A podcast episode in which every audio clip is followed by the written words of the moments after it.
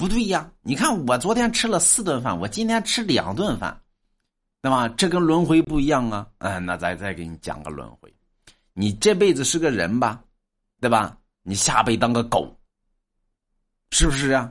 说这跟四顿饭跟两顿饭有区别吗？不一样道理吗？你这辈子好好做人，你下辈才是个人；你这辈子不好好做人，你下辈就是个狗，要么是个蛆，啊，要么是个其他的动物。所以，就跟你平时呢正常上班哎，你好好上班，好好下班哎，老板器重于你。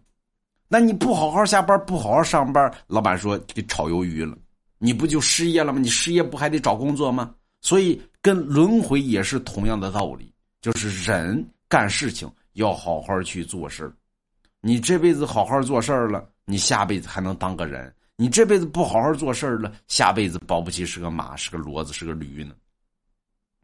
是吧？所以轮回也是如此，不是说所有的轮回都是循规蹈矩的。咱们中国讲究于六道轮回，下辈子是个什么还不一定，看你这辈子做啥。那么你这辈子不好好做人，下辈子是个蛆。嗯。